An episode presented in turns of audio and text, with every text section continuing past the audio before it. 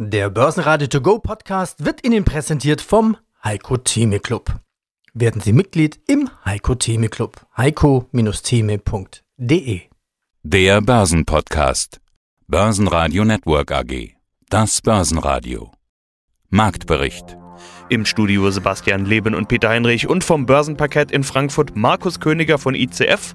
Außerdem hören Sie Vermögensverwalter Moimir Linker zu den Corona-Börsen, zur US-Wahl inklusive TV-Duell Biden vs. Trump, Zinsexperte Christoph Rieger von der Commerzbank und Andreas Scholz von der Euro Finance Week, zur Tesla-Aktie Marktexperte Lars Erichsen.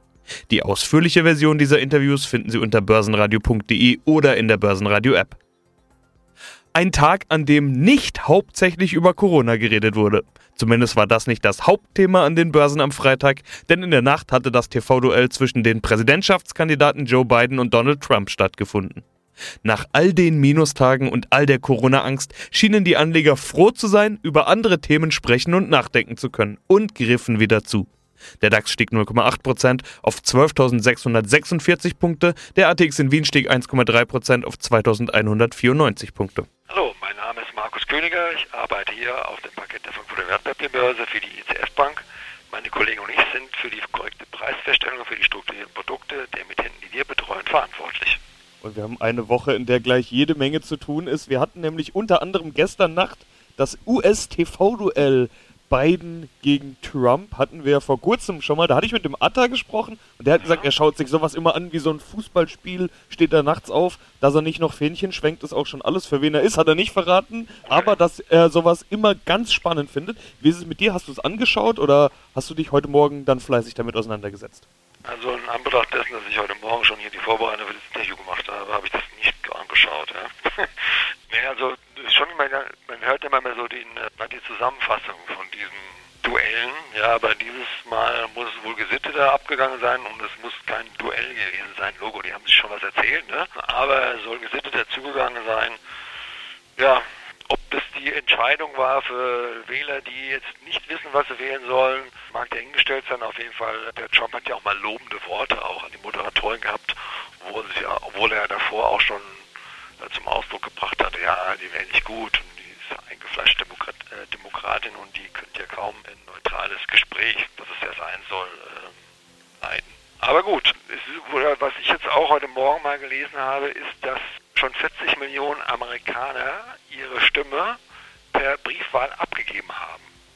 Und das Weitere, was mich also total, äh, nicht erschüttert hat, aber total erstaunt hat, ist, dass die Wahlbeteiligung der Amerikaner bei 65 Prozent liegt. Ja, ich finde es relativ wenig, weil äh, wir haben in Deutschland hier gerade mal, also mindestens mal, also letztes Mal 2017 76 Prozent, gut bei Landtagswahlen und so weiter ist das dann auch so bei 50 oder 45 Prozent oder sowas. Aber das ist bei den Amerikanern bei so einer Wahl und das ist Rekord. Das soll Rekord sein, 65 Prozent, das werden 150 Millionen Amerikaner würden ihre Stimme abgeben. Und das finde ich ja eigentlich schon fast beängstigend.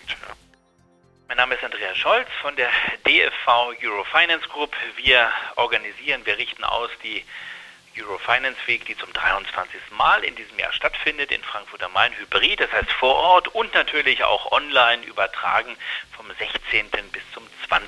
November. Ja, und auf der Eurofinance Week wird das wahrscheinlich auch Thema sein, denn bis dahin ja, ich will mich nicht zu weit aus dem Fenster lehnen, aber ich behaupte jetzt mal, steht fest, wer Präsident ist. Äh, ein anderes Thema, da haben sich schon einige aus dem Fenster gelehnt und behauptet, bis dann und dann ist es erledigt, aber es ist noch nicht erledigt. Die Rede ist vom Brexit. Wir haben schon letzte Woche darüber gesprochen, dass der plötzlich wieder ganz oben auf der Agenda steht. Es wird nämlich weiter verhandelt, statt dass mit äh, Boris Johnsons Deadline in der vergangenen Woche alles zum Erliegen kam. Wie ist der aktuelle Verhandlungsstand? Wo liegen denn die Hürden? Wie ist der Stand der Dinge?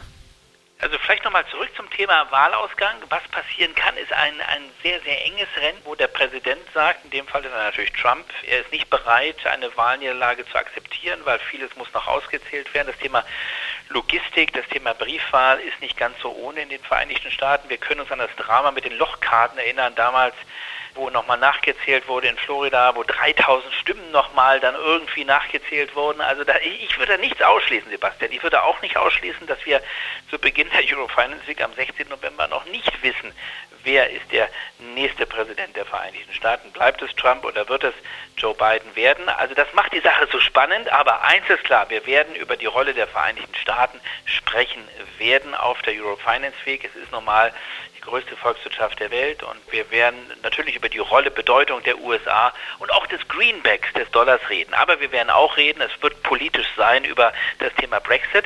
Und vor einer Woche haben wir über nochmal das Bellen sozusagen von, von Boris Johnson geredet. Und ich habe in meiner Kolumne geschrieben, Hunde, die bellen, beißen nicht. Und es scheint wieder mal so der Fall zu sein. Er hat viel gekläfft, viel gebellt und ist dann doch wieder umgeschwenkt und hat seine eigene Deadline passieren lassen. Eigentlich sagte er ja, am 15. Oktober ist Schluss.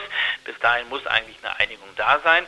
Und äh, jetzt äh, zieht er sich so ein bisschen auf an der Aussage von Michel Barnier, das ist der Chefunterhändler der EU-Seite, der vor dem Parlament gesagt hat vor drei Tagen, ja, wir sind bereit weiter zu verhandeln auf Basis des Vertragstextes. Wir, die EU, sind bereit, auch Entgegenkommen zu zeigen. Und das hat der harten Fraktion, den Hardlinern um Boris Johnson gereicht, zu sagen, okay, wir gehen dann wieder mit in den Ring hinein. Die Briten wissen, sie, sie, sie müssen unbedingt nochmal weiter reden, denn ein No-Deal-Brexit würde das Land doppelt hart treffen. Das Vereinigte Königreich ist in einer schweren wirtschaftlichen Situation und eigentlich kann es sich Boris Johnson nicht leisten, jetzt hier in Schönheit zu sterben, äh, sondern er muss nachverhandeln. Und das scheint er zu tun. Und ich würde sagen, jetzt ist noch mal Zeit bis Mitte November. Das könnte also richtig spannend sein, weil der 15. November ist der Sonntag und am 16. November beginnt die 23. Eurofinance Week. Es könnte also das entscheidende Wochenende sein und wir werden dann am Montag, am 16. November über den Ausgang des Brexits reden. Wir haben ja dann auch am Morgen gleich den Staatssekretär aus dem Bundesfinanzministerium zu Gast, Jörg Cookies ähm, aus Berlin und wir werden dann natürlich darüber sprechen, wie gehen die Finanzmärkte mit diesem Deal um. Ich gehe aber jetzt eine Woche wieder, ist vergangen, davon aus, Sebastian, dass es zu einem Deal kommen wird. Man wird sich typisch Brüssel Endspurt einigen und es wird irgendwie einen Deal geben. Der muss dann aber auch stehen bis zum 15. November, denn er muss ja dann nochmal durch alle Parlamente durch und muss ratifiziert werden, damit er dann zum 31.12. diesen Jahres wirklich in trockene Tücher gepackt werden kann.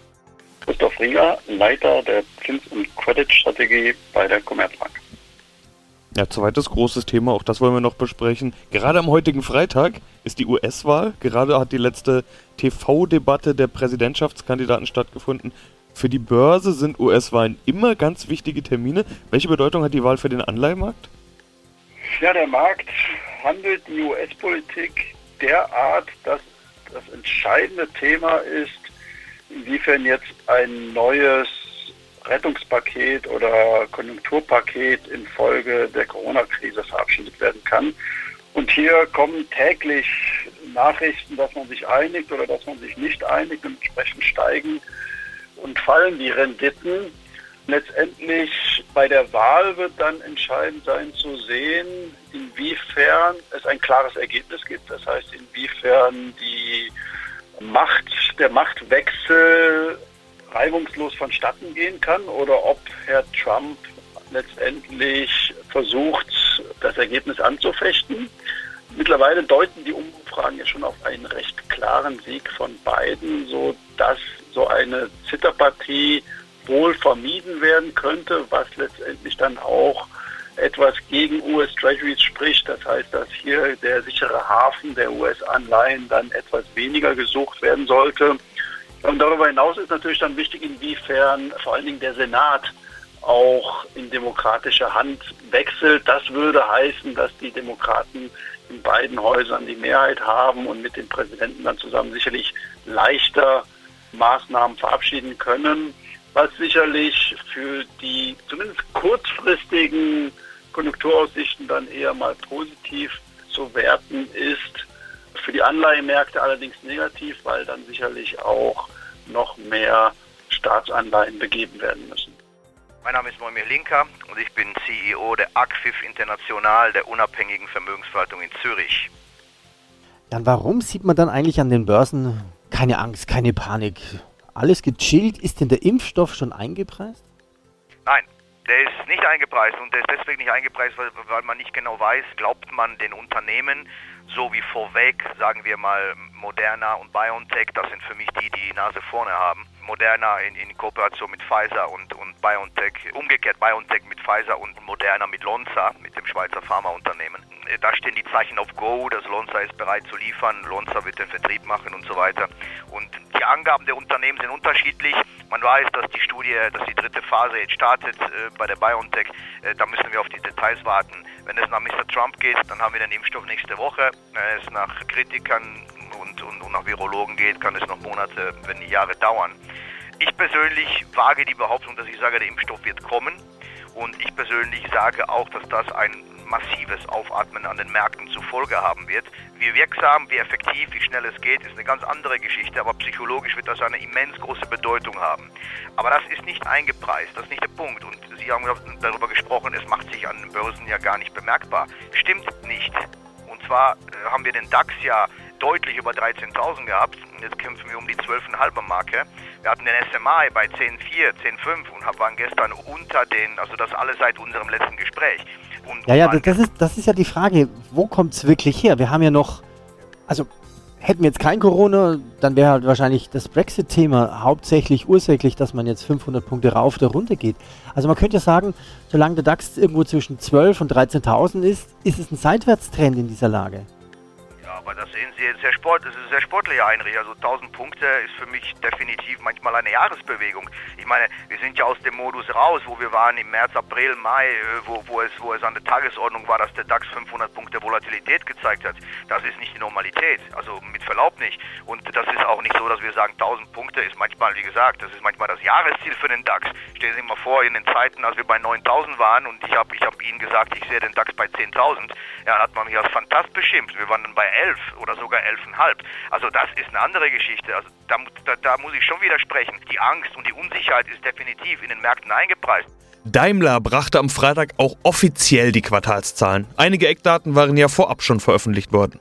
Neuigkeit an den Zahlen diesmal war die leicht angehobene Prognose. Beim EBIT soll 2020 das Vorjahresniveau erreicht werden, bisher war man von weniger ausgegangen. Zwischenzeitlich schaffte es die Aktie an die DAX-Spitze, die plus 1% reichten zu Börsenschluss nur für einen Platz im DAX-Mittelfeld. Auch weil DAX-Spitzenreiter MTU ganze 6,7% zulegen konnte. Grund waren Gerüchte über eine steigende Produktion bei Flugzeugbauer Airbus, der gesamte Flugzeugsektor legte zum Teil deutlich zu. Weitere DAX-Gewinner waren Merck mit plus 3,1% und Linde mit plus 2,2%. Hier hat ein guter Ausblick von Wettbewerber Air Liquid für positive Stimmung gesorgt. DAX-Verlierer waren die Deutsche Post mit minus 0,5%, Vonovia mit minus 0,6% und Delivery Hero als Schlusslicht mit minus 0,9%. Mein Name ist Lars Erichsen, Chefredakteur der Renditespezialisten und begeisterter YouTuber mit den Kanälen Erichsen Geld und Gold und Tradermacher und wir wollen uns wieder über aktuelle Investments und Aktien unterhalten. Was aktuell ist, wird gerade immer schwieriger auszuwählen, denn es läuft ja die Berichtssaison, aber so ein paar Highlights sind, glaube ich, immer klar. Jede Woche. In dieser Woche war es auf jeden Fall Tesla. Fünftes Gewinnquartal in Folge, 331 Millionen Dollar, Ziele bestätigt. Tesla ist hier eine der ganz großen Trendaktien des Jahres. Der Chef Elon Musk, einer der absoluten Superstars unter den Wirtschaftspersönlichkeiten. Und gerade wir Deutschen schauen ja ganz besonders auf Tesla, weil die ja bei Berlin jetzt auch eine Fabrik bauen. Also die Gründe über Tesla zu sprechen sind wirklich vielfältig. Lars, wie gut gefällt dir die Aktie? Ja, da schlagen zwei Herzen in meiner Brust. Also grundsätzlich schaue ich mir natürlich Unternehmen auch gerne an und, und investiere auch gerne in Unternehmen. Und zwar langfristig, weil ich schlicht und einfach glaube, dass mein Euro in Unternehmensanteilen besser aufgehoben ist als auf dem Festgeldkonto oder anderswo. Bei Tesla ist es aber tatsächlich ein Unternehmen, was mir unter, aus, ja, unter Aspekten des Tradings, des spekulativen Anlegers immer mal wieder ganz gut gefällt. Die Aktie ist sehr volatil. Davon kann man natürlich auch profitieren. Aus Sicht eines Investors finde ich hier schlicht und einfach nicht den Zugang am Ende des Tages muss der Preis stimmen und für mich ist die Aktie unter fundamentalen Aspekten einfach zu teuer. Da ändert auch das fünfte positive Quartal in Folge nichts daran. 8,7 Milliarden US-Dollar Umsatz sind stattlich, vor allen Dingen, wenn man überlegt, seit wann Tesla überhaupt erst auf dem Markt aktiv ist.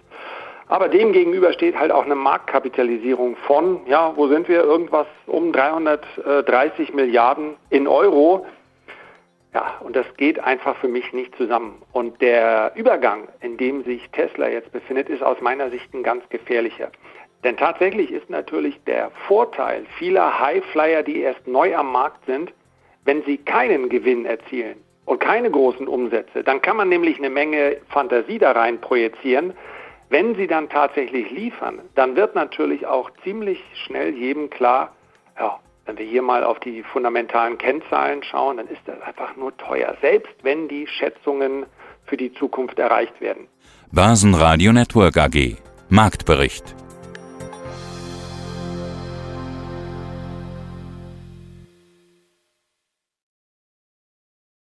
Der Börsenradio To Go Podcast wurde Ihnen präsentiert vom Heiko Theme Club. Werden Sie Mitglied im Heiko Theme Club. heiko-theme.de